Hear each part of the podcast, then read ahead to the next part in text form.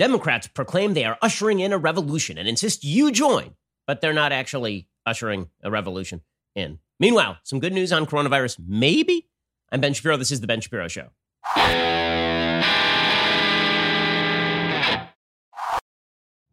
Today's show is sponsored by ExpressVPN. Stand up for your digital rights. Take action right now at expressvpn.com slash Ben. We're going to get to all of the news in just one second because there is a lot of news.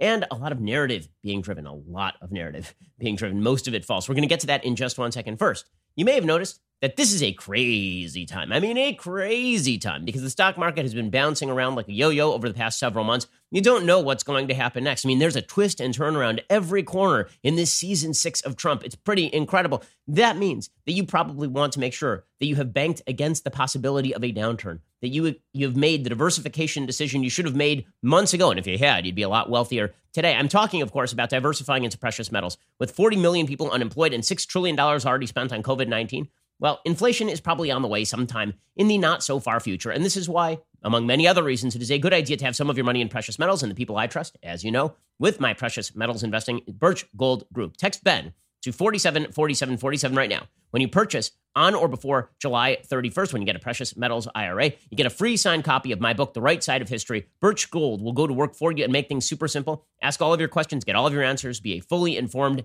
investor. Text my name, Ben, to four seven four seven four seven and at least request a free information kit on diversifying into gold. There's no obligation. Birch Gold Group has thousands of satisfied customers, countless five-star reviews, and A-plus rating with the Better Business Bureau. So protect yourself the way that I've protected myself. Diversify. You got to make sure that your asset base is diversified.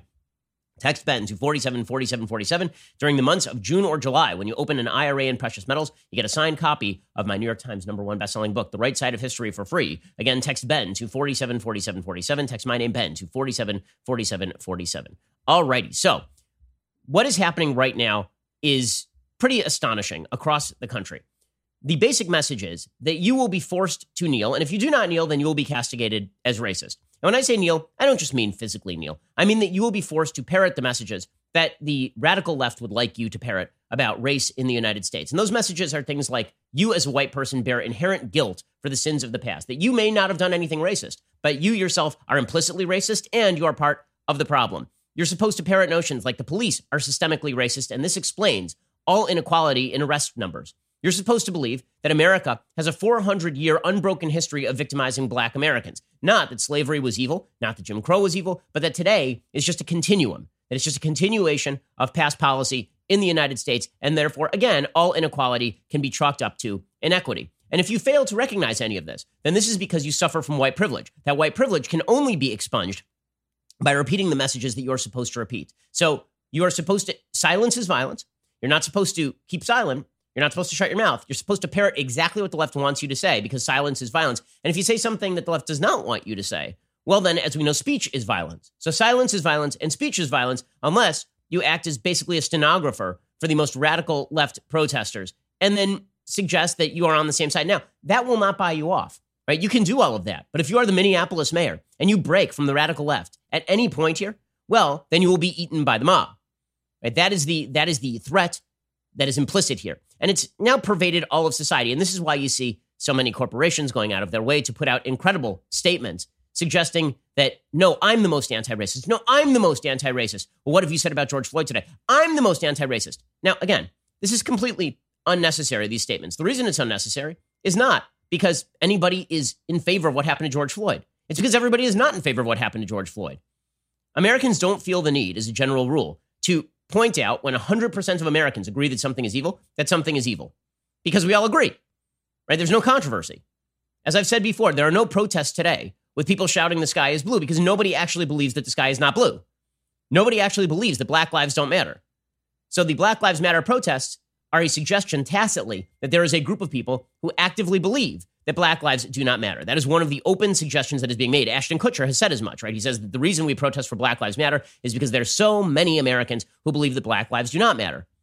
But there's no evidence of that. There's really no evidence that lots and lots of Americans believe Black lives don't matter. So what is this really about? It's about driving the underlying narrative that America is inherently evil, that America is inherently bad, and that if you refuse to recognize that America is inherently evil and inherently bad and that the system is corrupt top to bottom, well, then obviously you are part of the problem. I have to read you a an email that went out from one of these corporations because it really is astonishing. It's an email from a small company, I assume, called Memphis Rocks Climbing. It was sent to me by one of our listeners a few days ago. It's from June second. And the subject is Saint George Floyd. That is the, the subject of the email. It says, eight days ago, Saint George Floyd was killed in front of the world. Yes, we call him Saint George now, not because he was perfect, as we misunderstand saints to be, but because like Saint George of England, who struggled with a fire-breathing dragon that was the devil, today Saint George struggled with the devil of discrimination. He struggled with a fire-breathing dragon that, like all fire, stole his oxygen and robbed him of his breath of life. None of us here at Memphis Rocks knew Saint George personally, but our guess is he might have shouted, "I can't breathe," on any given day to an American that had cut off ac- uh, that had cut off the oxygen for so many of his kin, the oxygen of opportunity, of equality, of access. Right? This is a religious statement. I mean, they're literally calling him a saint. This is a, this is a religious statement. Now, again, I'm not going to jump on the whole getting into Saint Jo- getting into George Floyd's background or his personal life or the crimes he had committed in the past, because I don't think it's relevant to what the officer did in this particular case. The officer committed an atrocity, and that's why George Floyd is dead, according to medical examiner reports. Everybody wants the guy in jail. The key here is the email, right? The email is basically suggesting a religious revival around all of this. And the religious principle that you will be made to, to repeat is that America is consistently cutting off the oxygen of opportunity, equality, and access for Black Americans. And not just that, you are supposed to accept responsibility for all of this, says Memphis Rocks. I'm only reading this because this is very representative of an entire group of emails that have been going out. Corporations are sending them out to their employees. If you don't, then people get mad at you. There's a local gym in the area, and somebody contacted me. They said somebody called and canceled their membership today because we had not put out a statement at all, right? Silence was violence. And so they canceled their gym membership because they, like, I wasn't aware there were consumers who did this sort of thing, right? If they, if you don't send a statement about a topic completely unrelated to your business, then they canceled their membership, but apparently that is a thing. According to Memphis Rocks, Officer Chauvin was not the only one who murdered Saint George Floyd. Any of us who still harbored racist attitudes, no matter how subtle, we bear some of the weight of the knee on his neck. You are guilty, right? This is a religious, this is a religious call. Any of us who are heirs to the benefits of enslaving a people upon whose backs we built our nation, a people who were then denied equal access to the very benefits we reaped, we bear some of the weight of the knee on his neck. Any of us who see no evil in the concentration of wealth in the hands of so few, while so many have so little, we bear some of the weight of the knee on his neck, right? So this is the call for revolution, that it's a class revolution, that if you do not believe that it is evil for people to be rich in the United States of America, then you are guilty of the murder of George Floyd. The email's openly saying this. This is according to One Family Memphis and the Memphis Rocks team. It is no accident all of this is happening in the midst of a pandemic. The COVID crisis and the murder of Saint George Floyd are not separate. The entire world wears masks now, each face metaphorically screaming, "I can't breathe." And no wonder. We are not living in accord with God, in accord with God's creation, choking her skies, soiling her rivers, labeling her diverse, beautiful people as other. Can you not hear the Godhead herself crying out precisely, perfectly at this moment, "I can't breathe"?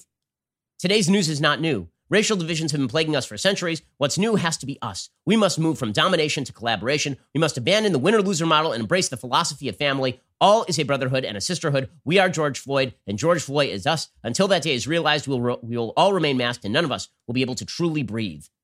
So th- this is from, a, a, I believe, a rock climbing company, Memphis Rocks, or or it is from One Family. Yeah, it's rock, Memphis Rocks Climbing and Community. So that, that's what this is. You know, that, that is a religious revivalist message, right? This is a tent meeting revival message. That's that's what that is right there. And that message is now being put forth to all Americans that you are guilty of George Floyd's murder. You didn't do anything. You oppose the murder. You think it's evil. Doesn't matter. If you don't say exactly what people in the media would love for you to say and what Democratic politicians would love for you to say, then they will come after you.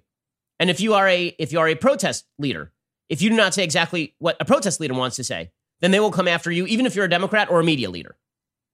Is this the way to end racism in America? I have serious doubts. Is this a way to make America more unified around things that we're already unified around, like violence is wrong, looting is wrong, racism is wrong, police brutality is wrong? Like, we're one hundred percent agreed on all of these things. But this is not designed to be a time of unification.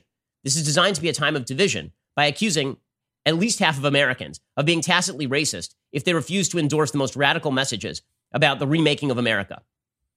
Okay, this is made explicit in a in a column today by Dana Milbank over at the Washington Post called "Trump's Republican Party Displays Its Systemic Racism." This is the narrative that's being driven. So how are they displaying their systemic racism?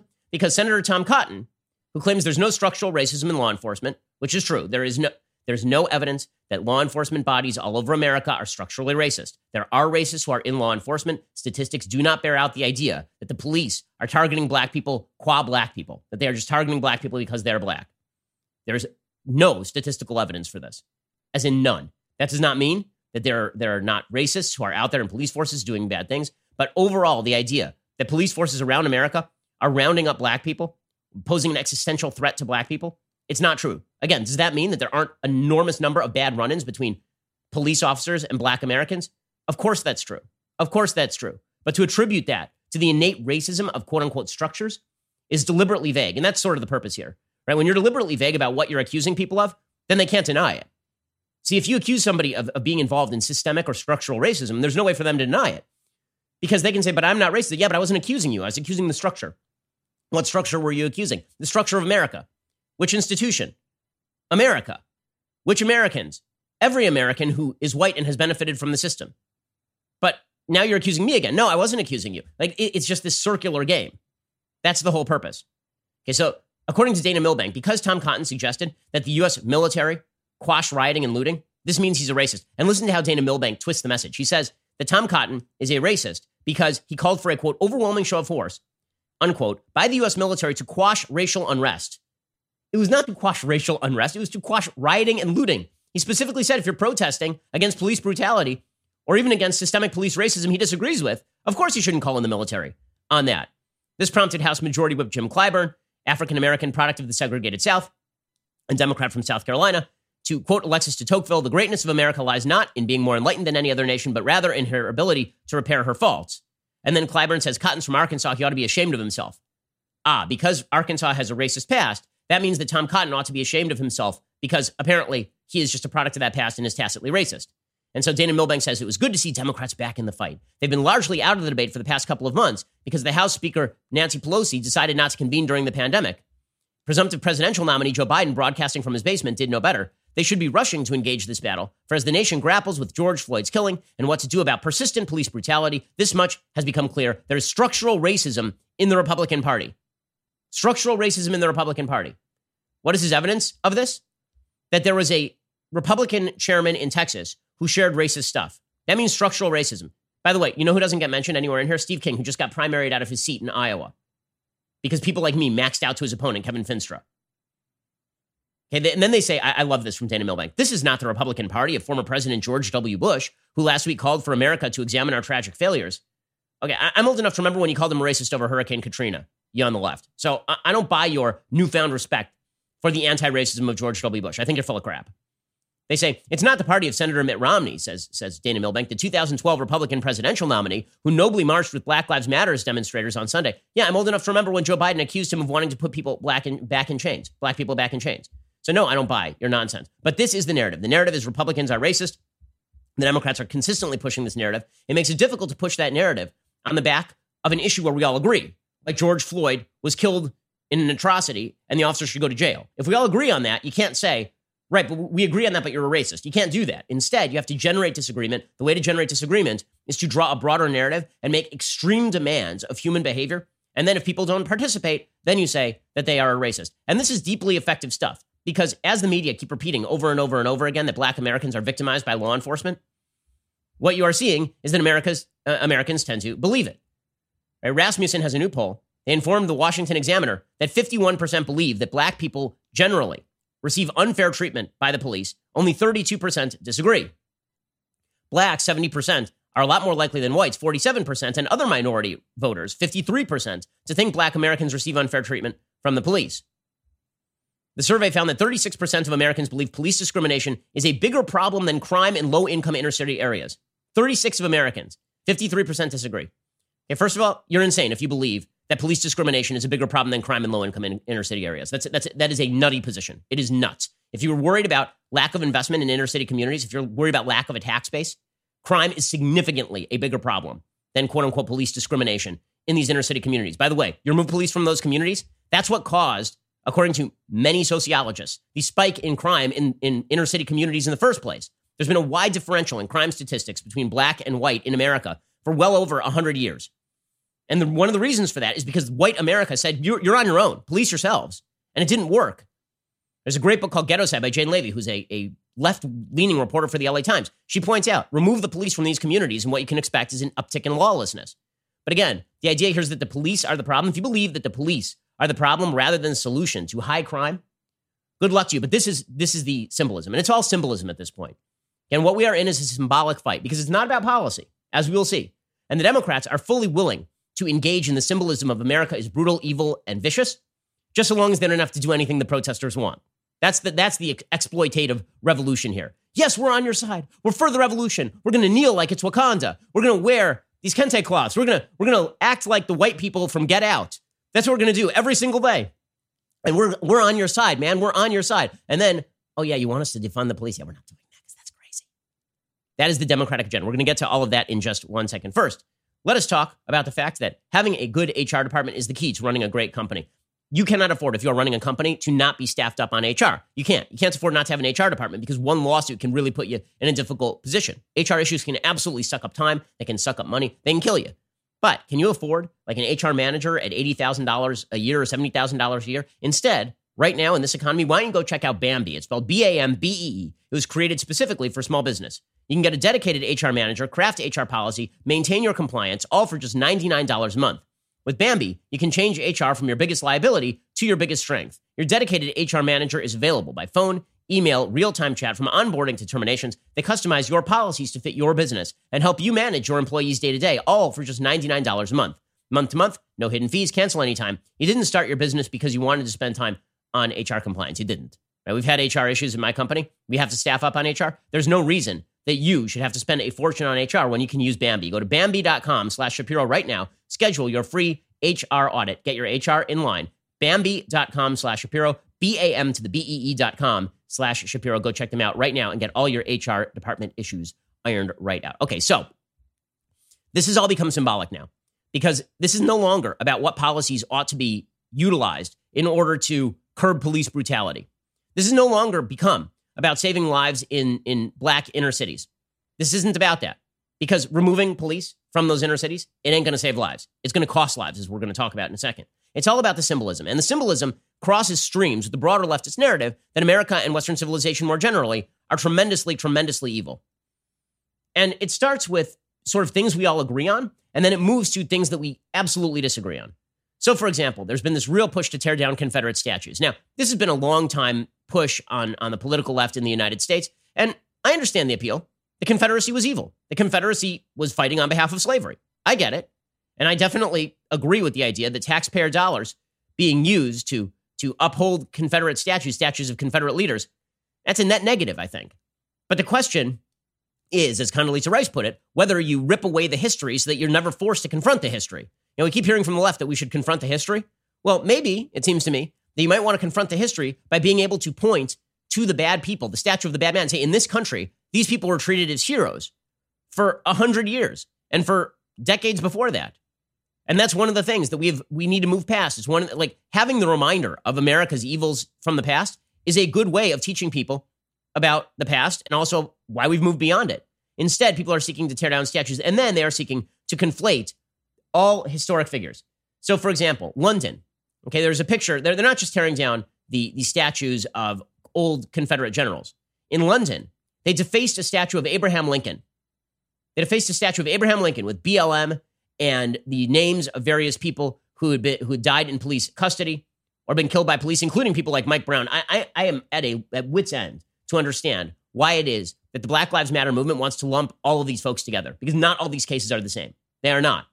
The Michael Brown case was nothing like the Eric Garner case, which was nothing like the Breonna Taylor case, which was nothing like the Philando Castile case. Like, all of these cases are very different. Many of these cases are true atrocities, and some of these cases, like Michael Brown, are absolutely not atrocities. He was justifiably killed by the police officer in that particular case. Lumping all these people together is a cheap trick. And then to deface a statue of Abraham Lincoln, the great emancipator, with these slogans is insane. There's a sign hanging around the around the waist of Abraham Lincoln's statue in London that said, "We need a new world." And that's exactly the point for these revolutionaries. Tear down the past. People were defacing pictures, uh, defacing statues of Winston Churchill. Winston Churchill, right, who fought the Nazis and helped overcome the Nazis. Somebody defaced his statue in the middle of London, and they crossed out his name, and it says Churchill was a racist. Now, there's a lot of controversy over the level of Winston Churchill's bigotry. But if what you took away from history is that Winston Churchill was a racist, it's because you're a dumbass. If that is his great contribution to humanity, just like Abraham Lincoln needs to be defaced, then what you're really talking about is the, the defacement of all of Western civilization. If Lincoln and Churchill ain't good enough for you to have statues, then no one is. And that, of course, is the point, because no one really is. Right? The idea is the world must be remade in real time. And that, that that is because the system is so deeply and thoroughly corrupt that it must be torn down. And this is why you see the push from members of the left in the media, in our political class, to suggest that racism in the United States is still so much of a threat that it is deadlier than an, an ongoing pandemic.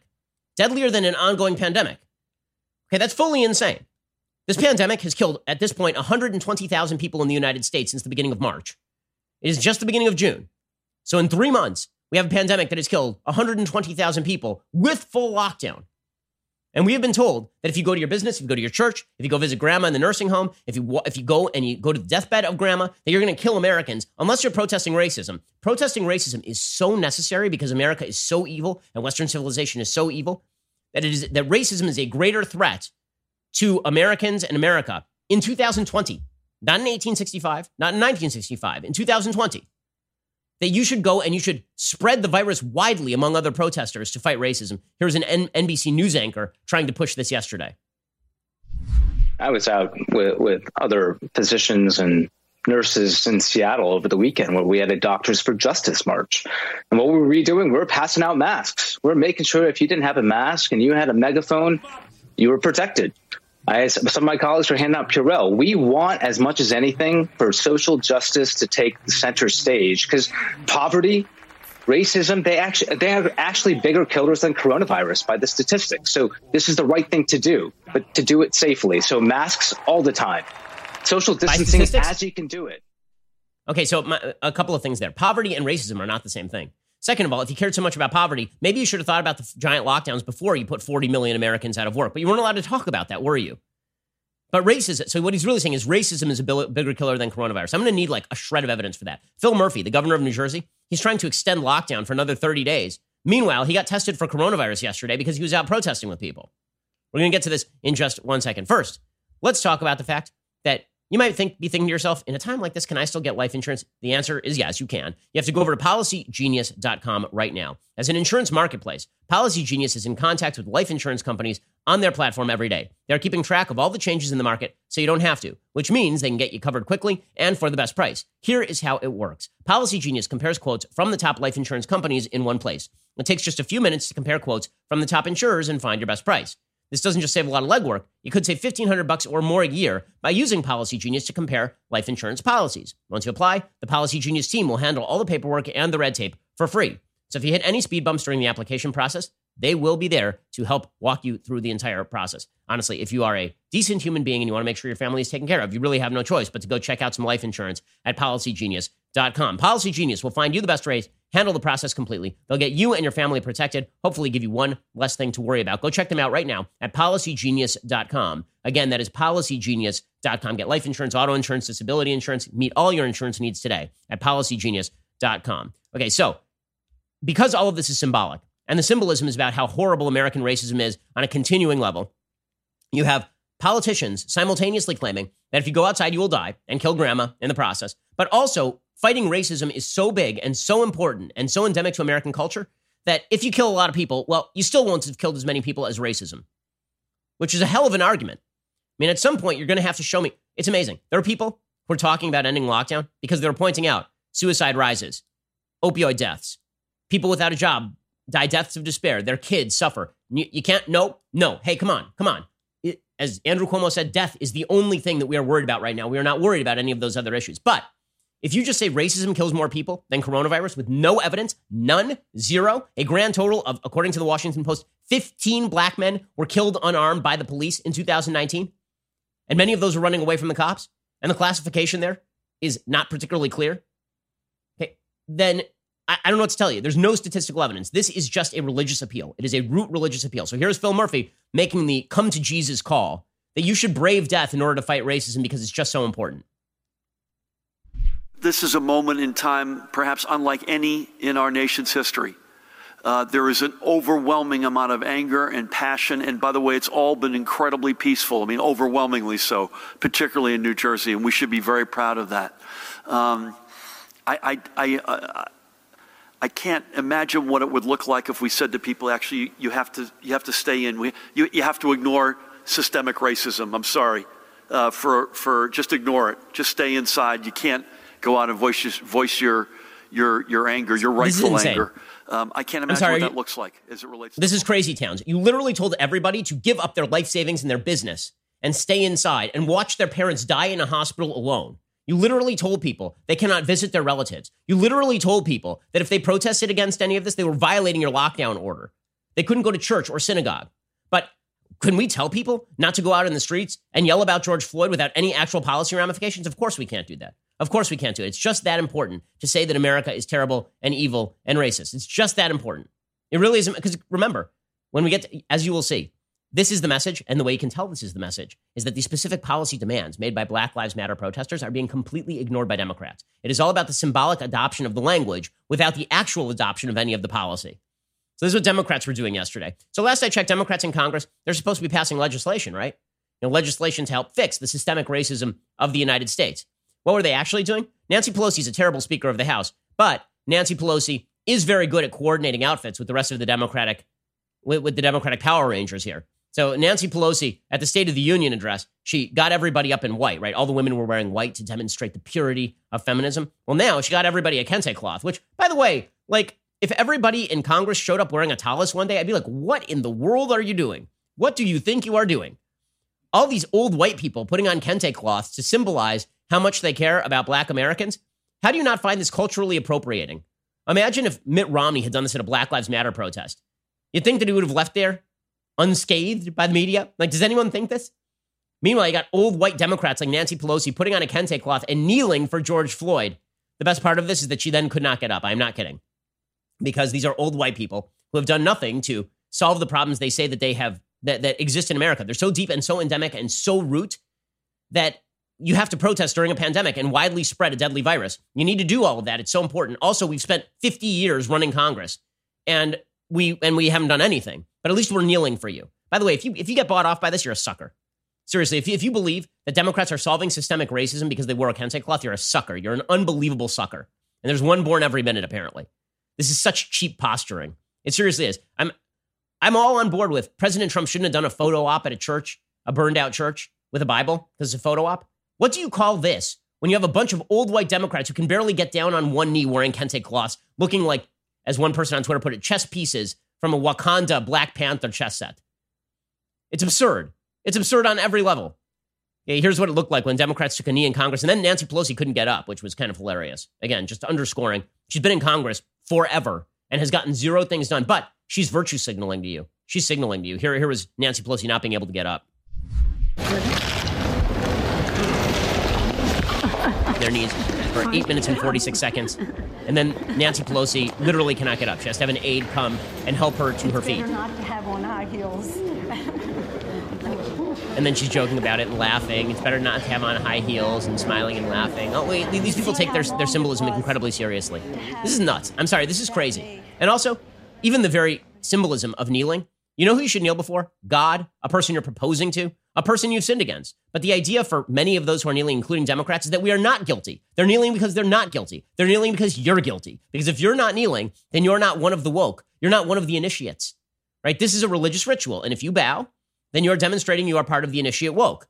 And if you don't bow, well, that is because you are not demonstrating that you have acquiesced and silence is violence, gang. And then you have Joe, uh, Joe Biden. So Joe Biden is, is talking about George Floyd and saying that George Floyd will change the world. As we're about to see, Democrats are perfectly willing to pander to the radical aspirations of Black Lives Matter, but then do nothing. Joe Biden is a key cog in this. Here was Joe Biden talking about George Floyd yesterday on C B S Evening News. It's hard enough to grieve, but it's much harder to do it in public. It's much harder with the whole world watching. We're an incredible family. His little daughter was there, the one who said, Daddy's going to change the world. And I think her daddy is going to change the world. I think what's happened here is one of those great inflection points in American history, for real, in terms of civil liberties, civil rights, and, and the just treating people with dignity. So fair enough. What does that change look like? So for Democrats, what it means is that they posture, as we're about to see. So De- Democrats don't actually believe in any of the policy changes that are being promoted. We're going to get to that in just one second. I mean, what a sucker's game politics is. What a sucker's game. All you got to do is kneel and put on a kente cloth and pretend that everybody who opposes you is a racist, and people will vote for you. All you have to do is keep repeating ad nauseum that the police are the bad guys and that rioters and looters are just acting out of justified rage, and people will believe you. All you have to do is tell those protesters that you're on their side, and then you don't have to do anything they want you to do, and then they'll believe you. But only if you're a Democrat and only if you have the media's backing. It's pretty incredible. It's pretty incredible. We're going to get to more of this in just one second. First, let's talk about the fact that you might be worried about personal safety these days. I know here in Los Angeles, you know, while people were sort of rioting and looting and ransacking, I was sort of concerned about personal security. I know a lot of people were. I mean, why not? There's a Foot Locker three blocks from us that was robbed. There's a Walgreens three blocks from us that was robbed. And so I thought to myself, you know what? It's a good thing that I know what's happening on my property. And that's why I'm very grateful for Ring dot com. Ring is on a mission to make neighborhoods safer. Their home security products are designed to give you peace of mind around the clock. From video doorbells and security cameras to smart security lighting and alarm systems, Ring has everything you need to make sure your family and belongings are safe and secure anytime, anywhere. With the all-new Ring Video Doorbell three, you can keep an even closer eye on things than ever before. It's not a political statement to say that you should be worried about your family's safety and security at all times. This is true before the last few weeks. It's certainly going to be true after the next few weeks. I mean, you want to make sure that people are wiping off packages. They deliver them to you and not sneezing directly on them and handing them to you. Ring can get this done for you. Get a special offer on the Ring Welcome Kit when you go to ring dot com slash Ben. The Welcome Kit includes the Ring Video Doorbell three and the Chime Pro. That's all you need to start building custom security for your home today. Just go to ring dot com slash Ben. That is ring dot com slash Ben. Go check them out right now and make your home and your neighborhood safer. Alrighty, so you may have noticed this, this year in news is insane and depressing and wild and crazy. It's a roller coaster of just joy and, and pain. It's unbelievable. And your media are not helping you because they are just woke propagandists. Well, if you need the reality of the news, what you really need is a reader's pass from daily wire dot com. You'll get access to exclusive op-eds from us, your podcast hosts, as well as guest writers, in-depth analyses from our Daily Wire reporters on top of our regular breaking news. This membership tier is a bargain at three bucks a month, but if you join today, you get your first month for ninety-nine cents. You also get access to our mobile app. You receive push notifications for breaking news and special content, and you can join the community of Daily Wire members who are actively commenting and discussing our content with each other. That is mobile ad-free access to all of the Daily Wire news, exclusive op-eds, and more on our mobile app, all for the low price of one dollar. And best of all, your dollars are getting you the news you need without the left to spin. So head on over to daily wire dot com slash subscribe and join today. Also, now is a great time to pre-order my book. It is coming out July twenty-first. It could not possibly be more relevant. It is called How to Destroy America in Three Easy Steps. The basic idea is that there's a group of people in the United States, I call them disintegrationists, who would love to see the Union come apart. They would love to shatter American philosophy. They say the Declaration of Independence is bad and racist, and so is the Constitution. They would love to shatter our history and say we don't have a shared history. We just have a history of the exploiters and the exploited, and you are a member of the exploiting class. And they would love to shatter our culture of rights and say that our rights are, in fact, just an outgrowth of our exploitative system, and that exercise of free speech and freedom of the press, exercise of free association, that all of these things are actually just white supremacism. I talk about all of this in my book, and I talk about why all of this is wrong, and I talk about what you can do to fight all of this. Check out my new book. It's coming out July twenty-first. It's available now for pre-order at Amazon or anywhere else books are sold. How to Destroy America in Three Easy Steps. You're listening to the largest, fastest-growing conservative podcast and radio show in the nation.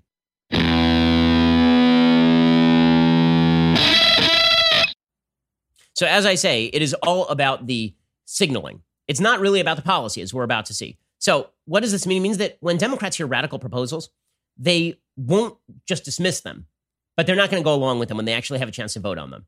So over the last forty-eight hours, there's been a call to defund the police. And it's been fun to watch the media spin on behalf of what defund the police means. Defund the police, it turns out, does not mean defund the police. It actually just means fund mental health services.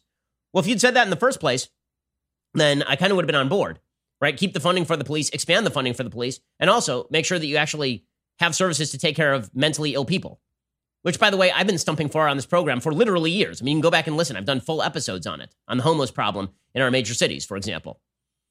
But that's not what they called for. And the reason they didn't call for that is because that's not a sexy slogan. Saying we need to spend more on social services for the mentally ill and for drug addicts, that's not a sexy slogan. Defund the police is the slogan because the most radical protesters, the ones who are out chanting in the streets, want the police out of their communities. They're not being ambiguous about this. When, when the Minneapolis mayor, who spent the last couple of weeks begging forgiveness for his whiteness, from the Black Lives Matter crowd. I mean, seriously, that's what he did. He literally went in a crowd and he talked about his own conflicts and trying to expunge his own white guilt and all of this nonsense. And he was cheered for that. Then he was asked, do you want to just get rid of the police? He said, I'm not for abolishing the police. And people started shouting at him, get the F out of here, and shame. Right? So the protesters are pretty obvious what they want. The Minneapolis City Council is even more obvious. They're not talking about just defunding the city police and then bringing in the county, which is what happened in Camden, New Jersey. A bunch of people keep saying, oh, it's just like Camden, New Jersey. Camden, New Jersey doubled the size of its police force. They're the most, they're the most over-policed major city in America right now. They doubled the size of the police force. They just went from the city to the county. It was like two hundred fifty people. Now it's four hundred eleven people who are policing that area. So don't tell me they defunded the police. They didn't. They just shifted responsibility for the police to the county. But Minneapolis went further. They said they wanted to completely reorganize how policing is done, period. That they obviously want to minimize the police footprint. So Lisa Bender, I played this clip yesterday, but it is so astonishing, and it really is indicative of where the mindset is. Lisa Bender, who is the president of the Minneapolis City Council, she actually agreed yesterday that police don't make the city safer. That police do not make the city safer. Now, you cannot, you literally cannot name a case in which this is true, where removal of the police has made cities safer. It does not exist. One of the most robust social science findings ever is that when you remove police from a situation, criminals run free. That's common sense. Everyone knows this. I have a perfect case in point. For a week, the police were basically told hands off. And what happened? Rioting, looting, breaking into stores, people shattering windows, damage to cop cars that were out there on the streets. Then the cities were like, oh, you know what? We actually can't tolerate this any longer. The National Guard came in, the cops showed up, and what happened? In two nights, it was over. In two nights, it was over. And by the way, in areas where they're not doing this, Seattle and Portland, for example, rioting and looting continue. It does not take a genius to recognize that when you remove police from high crime communities, crime goes up, not down. Again, one of the more robust social science findings in American race studies is that the removal of police from black communities in the early twentieth century led to a radical rise in crime, which exacerbated inequality. But according to Lisa Bender, the president of the Minneapolis City Council, police don't make the city safer. They don't. Wishful thinking and singing Imagine. That's what makes the city safer. Here's Lisa Bender, full-scale idiot. Yesterday, uh, nine city council members stood together with our community and pledged to rethink public safety in our community and to acknowledge that the current Minneapolis Police Department is not working to keep our community safe. And really what we pledged was to start a year-long conversation with Minneapolis residents to help us reimagine what public safety looks like as we make those short-term fixes that are so clearly needed in our department. That was the uh, same lady who suggested yesterday that if someone calls nine one one because their house is being broken into, she said this on Allison Camerata, that if someone calls nine one one, they should check their privilege. Right? You have to check your privilege if you're worried about crime. Okay, so here's the thing. Top Democrats have been asked about this defund the police thing. Pelosi and Democrats were asked about the Minneapolis City Council defunding the police and looking to basically destroy the police department from within. Here is a bevy of Democrats refusing to criticize the Minneapolis City Council for taking measures that obviously are going to make matters worse in high crime communities. People are calling it defund the police. Is that something that your caucus supports? Is it something that could happen in a federal way? Or is that just... Well, I can't imagine that happening in a federal way, but let me just tell you that part of that cry is a desire for there to be significant higher investment in communities. I think the Congresswoman answered your question very clearly. Uh, but it, the fact is, is that we do have a great deal of legislation coming down the pike that addresses some of the concerns of our communities across the country. Okay, so this is an explicit refusal to condemn that, right? And then Kamala Harris was asked on The View about defunding the police. And she refused to just say, well, actually, when we say defunding the police, what we don't mean is getting rid of the police. What we just mean is we're going to shift social services. Instead, just dodge the question from Meghan McCain. And then, of course, Twitter trended Meghan McCain because Meghan McCain is very bad for asking the most obvious question. What the hell do you mean by defunding the police?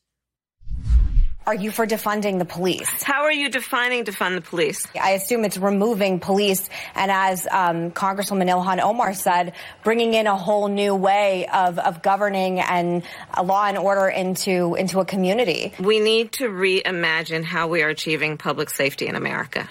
And to have cities where one third of their entire budget is going to policing, but yet there is a dire need in those same cities for mental health resources, for, edu- for resources going into public schools, resources going into job training and, and, and job creation. Come on. By the way, spending money on job training and job creation is not going to stop criminality. It isn't. It is not going to. You need to stop the crime so that people can invest in communities. You got this all backwards. The precondition to economic growth is not pouring state money into a particular area. We have tried this a thousand times, and it always fails. The precondition to economic growth is a safe and secure neighborhood, and then people bringing their money in. That is the, that otherwise, you know what you see? All the taxpayers leaving, because where do you think this money comes from? Money doesn't grow on trees. Okay, so the Democrats refusing to explicitly move away from the defund the police program because they want to, again, act on the sort of fiery, the fire in the guts kind of uh, messaging of, of B L M. Meanwhile, you have a, a widely trafficked column by a woman named Michelle Alexander over at the New York Times called "America, This Is Your Chance. We Must Get It Right This Time or Risk Losing Our Democracy Forever."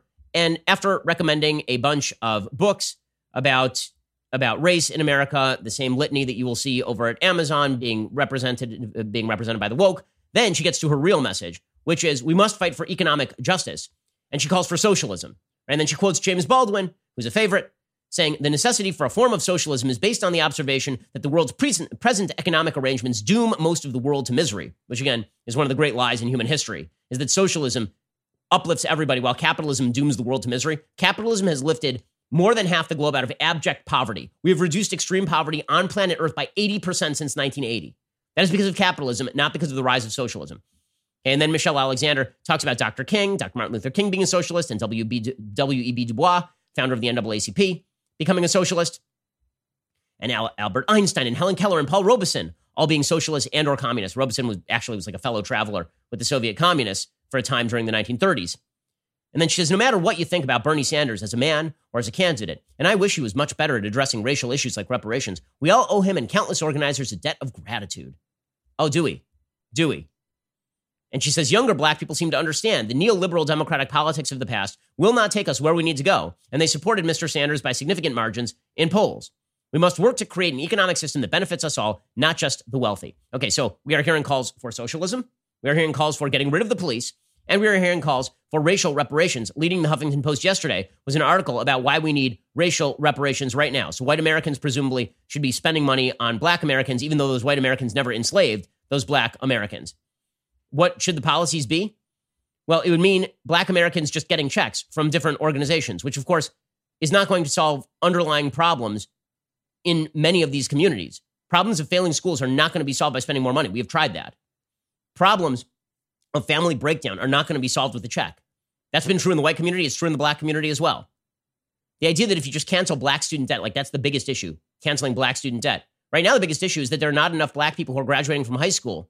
We need to increase the number of black Americans who are not dropping out of high school. I mean, seriously, that is a major gap in American life, but we're not going to address any of those major gaps in American life because if you want to talk about truly uncomfortable conversations, then you have to talk about personal behavior that results in disparate impact, right? You can't just talk about tossing money at problems or blaming white Americans for all problems. So here's, here's where it gets really cynical. Here's where it gets really cynical. So the Democrats have been repeating all this. They're wearing the kente cloths. They're kneeling. They're repeating all of the slogans. They're suggesting that you're a racist if you don't back all of these all of these movements. That they're they're expressing sympathy for rioting and looting on occasion. They're expressing sympathy for defund the police. Meanwhile, Chicago suffered its deadliest day in sixty years. They had eighteen murders in twenty-four hours. This is according to D I S R N dot com. May thirty-first alone, eighteen people that was mur- murdered on Sunday. That was the most since nineteen sixty-one. The entire weekend stretching from May twenty-ninth through May thirty-first, twenty-four people were killed in Chicago. Another eighty-five were wounded by gunfire. Nobody's going to remember any of these names and nobody's going to care because, of course, it doesn't back the narrative that America, that the big threat to black America is white police. And so here's where the rubber hits the road. The Democrats, they mirror all the messaging. And then when it comes time for them to actually mirror the policies, they're like, no, we're not doing any of that because they understand, they know these policies are not geared toward helping people. They know that the policies that they themselves are unwilling to condemn, that those policies are actually bad policies. So what they want is the message, America is deeply and systemically racist, but then they act in ways that do not suggest that they actually believe that the system is deeply systemically racist. They are not going to back. The Democrats are in control of Congress. Have they passed a bill on, on slavery reparations, on what they think Americans should pay? Of course not, because they know that, first of all, it's unjust, and second, it's unpopular. Democrats are in control of Congress right now. Have they passed a bill to defund police departments across the country? They have not. In fact, Joe Biden, who five seconds ago was saying that George Floyd is going to change the world, which is all well and good, he rejected the call for defunding the police, openly rejected the call for defunding the police. Here was, here was Joe Biden actually saying he's going to expand the funding for the police. Do you support defunding the police? No, I don't support defunding the police. I support conditioning federal aid to police based on whether or not they meet certain basic standards of decency and honorableness and, and in fact, are able to demonstrate they can protect the community and everybody in the community. Amazing. So there he is, basically saying the same thing I'm saying about the police and how the police are protecting communities. But as long as Joe Biden signals, then he's saying something very different. Stephanie Rawlings Blake, who is, I believe, the former mayor of Baltimore. I believe Stephanie Rawlings Blake was the person who suggested that she was going to give space for people to burn in Baltimore back in two thousand fourteen when people were rioting. She said, we have to stop with this call to defund the police. It's just giving Trump a talking point. Weird, because you on the left are giving, are humoring this nonsense. You're humoring it and pretending like it's legit. Because again, what you want is the broad message. What you don't actually want is the policy that follows from the broad message. As I've been talking about for a week, Democrats basically set a controlled fire. They pushed a narrative that America's systemically racist and that if you oppose that narrative, then you are evil and racist yourself. You suffer from white privilege, specifically so they could pander for minority votes. And then when it comes time for policy, they're like, uh, you know what? Maybe you could take this crumb here. You can't set that fire and hope to control it. Democrats sooner or later are going to have to move in line with the defund the police crowd. That's the prediction. Over the next five years, this will become a mainstream call. I'm old enough to remember when Democrats said they weren't in favor of nationalized health care, because that was crazy. Who would say they were? Whatever is the outlying position of the Democratic Party, within five years, it becomes the mainstream position inside the Democratic Party. Watch. It's going to happen in real time. So here's Stephanie Rawlings Blake saying, you know, it's really damaging for us to call to defund the police. Yes. Yes, it is. But, you know, dance with the gal that brung you. By continuing to say defund, dismantle, we are giving uh, Trump talking points. We are feeding his base. Uh, we all know that we can do better when it comes to policing. And I think that it's a missed opportunity not to figure out what better looks like together and a path forward, rather than to, again, have this litmus test of, you know, you're either for us or against us when it comes to dismantling the police departments across the country. So what are Democrats actually pushing? What they're actually pushing, they pushed forward a bill. Their actual bill includes reforms making it easier to sue police officers for misconduct in civil court, so scaling back qualified immunity, which is something that has wide support, and prosecuting them for criminal behavior. It would also prohibit the use of chokeholds and certain no-knock warrants by police nationwide.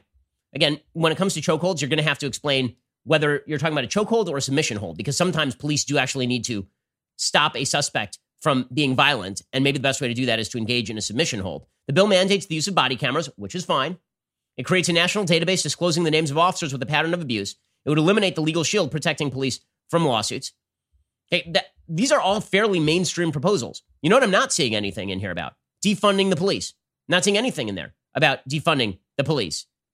In fact, House Minority Leader Kevin McCarthy, Republican, said he can't comment on the proposal because he hasn't seen the actual language yet. But he said that there are three possible points of common ground with Democrats. He says, I want to work and see that we get law. This is a moment in time. According to A P, not included in the bill is any nod toward the idea of defunding the police or reallocating police budgets toward other social services, such as housing, mental health, or substance abuse treatment, which some activists began calling for over the weekend. Also nothing about reparations. So bottom line is pander, pander, pander, pander, pander.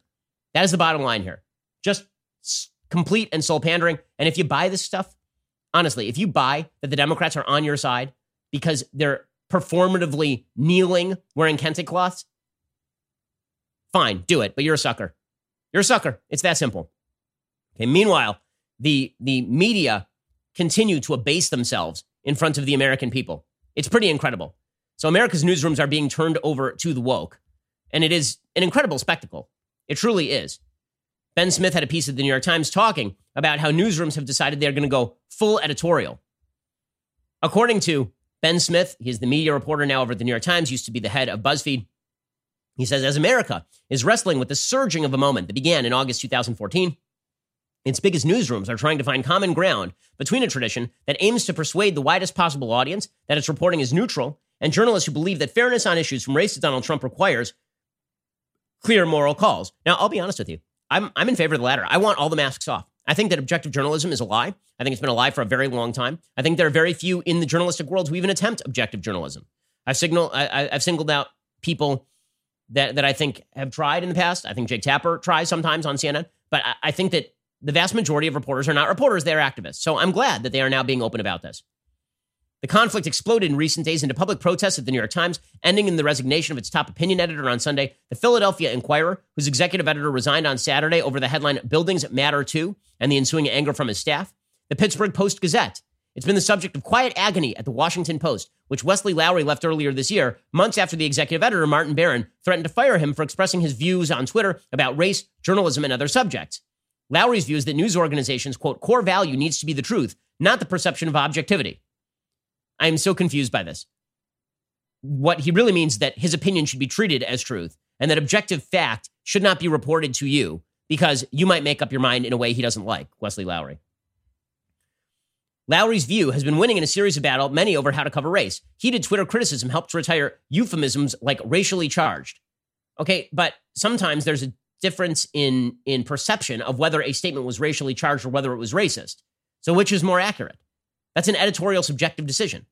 The big outlets have gradually awkwardly given ground using racist and lie more freely, especially when describing Trump's behavior, which, by the way, has undercut their own credibility because it turns out half the time they're saying Trump is lying. He is not. They're saying that his implication is wrong. But that the fact that he said something, like they, they never treat Trump with the same sort of, they, they treat Trump with a very different level of disdain when it comes to his prevarications than they do any other politician on planet Earth, obviously. The Times vowed to remake its opinion section after Senator Tom Cotton's op-ed calling for the use of troops in American cities infuriated the newsroom last week. Again, the euphemisms. It called for the use of troops to put down rioting and looting in American cities. It wasn't just randomly sending in soldiers. Meanwhile, Axios has decided that its reporters are allowed to join protests. In a company memo, the chief executive of the politics news site said he supported staff members' right to march, adding the publisher would cover bail for any employee who is arrested. For any employee. So if you chuck a rock at a cop and you work for Axios, they're now going to bail you out. Jim Vandehei, the co-founder and chief executive of Axios, said, "First, let me say we pr- we proudly support and encourage you to exercise your rights to free speech, press, and protest. If you're arrested or meet harm while exercising these rights, Axios will stand behind you and use the family fund to cover your bail or assist with medical bills." That was sent in reply to an employee who had been asked who had asked about the company's stance on protesting as part of a weekly practice at Axios, where staff members anonymously submit questions to managers. Exciting, exciting stuff.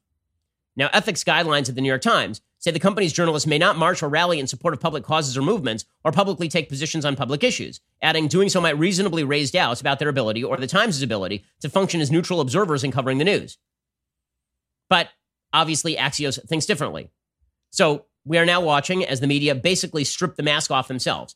We on the right have been saying for literally decades, you're a bunch of leftist activists disguising yourselves as objective journalists. And like, no, how dare you? We are so objective. We are journalisming up the wazoo, journalisming everywhere. Don Lemon, not an opinion guy, a journalist. Chris Cuomo, not an opinion guy, a journalist. Jim Acosta, not an opinion guy, a journalist. We are just, it's journalism, guys. It's reporting. And if you attack our opinions, you're attacking us as an institution. On the other hand, on the other hand, if we wish to join protests and if we wish to suggest that a point of view is out of bounds, even though it is a mainstream American opinion, like America is not systemically racist, and that America's history of racism does not mean that America today is institutionally racist. Those opinions, if we just dismiss them as racist themselves, that's also objective journalisming, which means that you've now redefined objective journalisming. Also, the revolution continues apace. So the real revolution is not happening in terms of policy. I mentioned that Democrats are ignoring the policy proposals put forward by Black Lives Matter because they're patently insane. So they're just not going to do it. Instead, they've decided to take out their rage. The wokesters have decided to take out their rage at the liberal institutions they know they can control. They can't control Congress because the Senate is held by Republicans. They can't even control can't control Congress because despite the vast size of these protests and all of the virtue signaling you see online, the vast majority of Americans are not in favor of defunding the police. The vast majority of Americans are not in favor of slavery reparations or remolding the American economy along socialist lines. Most Americans don't like this. Democrats know this. Democrats are answerable not just to the Twitter mob. They're answerable to their own constituents. So they're not gonna, they're not going to get what they want from Congress. What they're going to get from Congress is a bunch of idiotic virtue signaling. That's what they're going to get. So where can they actually get results? Ah, they can get results in the world of the media. They can get results in the world of sports, in the cultural sphere. They can get results by making Drew Brees' wife apologize for the great sin of her husband having stood up for the American flag. They can get results from Bon Appetit magazine. Very important. The editor-in-chief of Bon Appetit is a man named Adam Rappaport. He resigned on Monday after a photo of him in brownface resurfaced from two thousand thirteen. It was him dressed up as apparently a Puerto Rican Many former and current Bon Appetit staffers called for Rappaport to resign after the photo was posted to Twitter by food writer Tammy Teclamariam. Very, very important that this guy lose his job and his career because he went to a Halloween party. Very, very important stuff. Obviously supposed to be, obviously he's a vicious racist. Clearly he's a vicious racist. Rappaport said he had not championed an inclusive vision. I mean, this is Maoist stuff. They just put him out in the public square, hang a sign around his neck, I'm a racist, resign from your job. It's the Cultural Revolution in real time. It's good times. He said, ultimately, it's been at the expense of Bon Appetit and its staff, as well as our readers. They all deserve better. You're a food magazine. What are you? Are you a racist food magazine? I'm, I'm confused. The staff has been working hard to evolve the brand in a positive, more diverse direction. I will do all I can to support that work, but I'm not the one to lead the work. I'm not the one to lead the work. It was deeply important that he stepped down. Very, very, very important stuff. Great stuff right there. It's, this is this is the way that that everything is going to work, because the media is susceptible to this sort of stuff. And then Bon Appetit put out a put out the black square, right? The Black Lives Matter black square, which is white text on a black background. If you do that, anything you write in the text is virtuous. This is something that we know from online. What we know from online is you could literally just put anything. You could put the Star Wars crawl in white text on a black background. It is now virtuous and woke. They wrote, food has always been political. But has it really? Like, always? Has it so much? Sure, sure. Everything is political. Every single thing is political. By the way, if you mention that everything is political and it's annoying, then you get trended on Twitter. That's the that's the idea here. Meanwhile, well, they're not just going after, by the way, food is so political that they didn't just go after the editor of Bon Appetit. There's a woman named Allison Roman who was forced to apologize. She wrote a New York Times bestseller, Nothing Fancy. And she was a columnist for New York Times Cooking. I'm going to say was because I have a feeling that she's probably not going to be for much longer. Why? Well, because when she was twenty-three, she did a Halloween party at which she dressed up as in an Amy Winehouse costume. Okay, she had big hoop earrings. But Allison Roman's white. If you wear big hoop earrings, hoop earrings are for Latinas. I, I'm I'm dead serious. This is a thing that happened. This is a, this is a thing that happened. She wore a, a costume in which she had big hoop earrings on. And as we know, only Latina women wear hoop earrings. And so Allison Roman is now canceled. She tweeted out an apology. This incredibly embarrassing picture was taken in two thousand eight. You're just wearing hoop earrings, lady.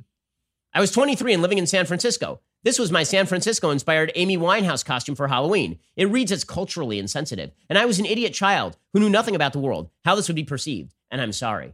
No, there shall be no repentance. You shall be cast out into the wilderness and cast from a cliff. That's the way it works in the world of media. And results have been achieved. Racism is being solved in real time, guys. It's being solved in real time. By the way, Jimmy Kimmel gets to keep his job despite having dressed up in blackface as Karl Malone way back when. He's okay. Totally fine. But Allison Roman, very, very evil. Here's the thing. It's never going to be enough, because once you're in the culturally woke sphere, it's never enough. None of it's ever enough. Every you can you can bend the knee. You're, you're not going to be treated as a person who is now absolved of your sin. You're going to be treated as a person who ought to have their head lopped off Joffrey style. You can be Ned Stark and accept your expulsion to the Night Watch. You can, but guess what? You ain't going to the Night Watch, my friend. You're going to a very different place. The woke crowd is out for heads, and they're going to get heads. And the best way they can do that is by targeting the media, because the media are incredibly responsive to this sort of stuff. Many corporations are incredibly responsive to this stuff because they are risk averse and they are controversy averse. The left knows this. And this is why the left is, is ruining culture apace. This is what they are doing. So prepare for it. And everybody, everybody who's working right now in America and is receiving notes from their employers about how they bear guilt for George Floyd's death is feeling this right now. And if you speak up and you say, wait, I didn't kill George Floyd. I think it was evil. What do I have to do with this? Ah, you're not culturally sensitive. You're a white supremacist. You're secretly racist. Deep down, most Americans know this is crap. Most Americans know they're not bad people. Most Americans know they're not racist. Most Americans know they oppose police brutality and racism. Most Americans know that. And that's why the longer this goes on, the less it's going to achieve. Seriously. Because in terms of policy, it ain't achieving anything. And in terms of actually changing Americans' minds, I'm wondering how you change Americans' minds by... by basically castigating people who are not racist as racist for not saying the specific words you want, and then by putting out videos of people kneeling before other people. Not sure how that is a good idea. All righty, we'll be back here later today with two additional hours of content. Otherwise, we will see you here tomorrow. Also, I have an all-access tonight, so if you subscribe over at daily wire dot com and you become an all-access subscriber, then you too can join in the fun. You can ask me questions over at the Q and A. I wear t-shirts, which of course is the big pitch. Otherwise, we'll see you here, same time, same bat channel tomorrow. I'm Ben Shapiro. This is The Ben Shapiro Show. If you enjoyed this episode, don't forget to subscribe. And if you want to help spread the word, please give us a five-star review and tell your friends to subscribe too. We're available on Apple Podcasts, Spotify, and wherever you listen to podcasts. Also, be sure to check out the other Daily Wire podcasts, including The Andrew Klavan Show, The Michael Knowles Show, and The Matt Walsh Show. Thanks for listening. The Ben Shapiro Show is produced by Colton Haas, executive producer Jeremy Boring, supervising producer Mathis Glover and Robert Sterling, assistant director Pavel Wydowski, technical producer Austin Stevens, playback and media operated by Nick Sheehan, associate producer Katie Swinnerton, edited by Adam Sayevitz. Audio is mixed by Mike Coromina. Hair and makeup is by Nika Geneva. The Ben Shapiro Show is a Daily Wire production. Copyright Daily Wire twenty twenty. Chuck and Nancy solve racism by wearing African scarves, though frankly I think they need to go full dashiki if they really want to fix the problem. The experts get coronavirus completely wrong again, and the Minneapolis City Council president wants you to check your privilege of being able to call nine one one in an emergency. All that and more, check it out on The Michael Knowles Show. We'll get to more on this in just one second. First, Pure Talk believes in American values, and that free should mean, you know, like free. So when you switch to Pure Talk today, you'll get a free Samsung five G smartphone. There's no four-line requirement, no activation fee, just a free Samsung that's built to last with a rugged screen, quick charging battery, and top-tier data security. Qualifying plans start at just thirty-five bucks a month for unlimited talk, text, fifteen gigs of data, and a mobile hotspot. Pure Talk gives you phenomenal coverage on America's most dependable five G network. It's the same coverage you know and love, but for half the price of the other guys. The average family saves almost one thousand dollars a year. So I challenge you to choose a company that actually doesn't hate your guts and shares your values. Let Pure Talk's expert U S customer service team help you make the switch today. Go to puretalk.com slash Shapiro to claim your eligibility for your free brand new Samsung five G smartphone and start saving on wireless today. Again, go to puretalk.com slash Shapiro to switch to my cell phone company. I've been using them for years. They're fantastic. You'll love them as well. Go to puretalk.com slash Shapiro and claim your eligibility on that free brand new Samsung five G smartphone. Start saving.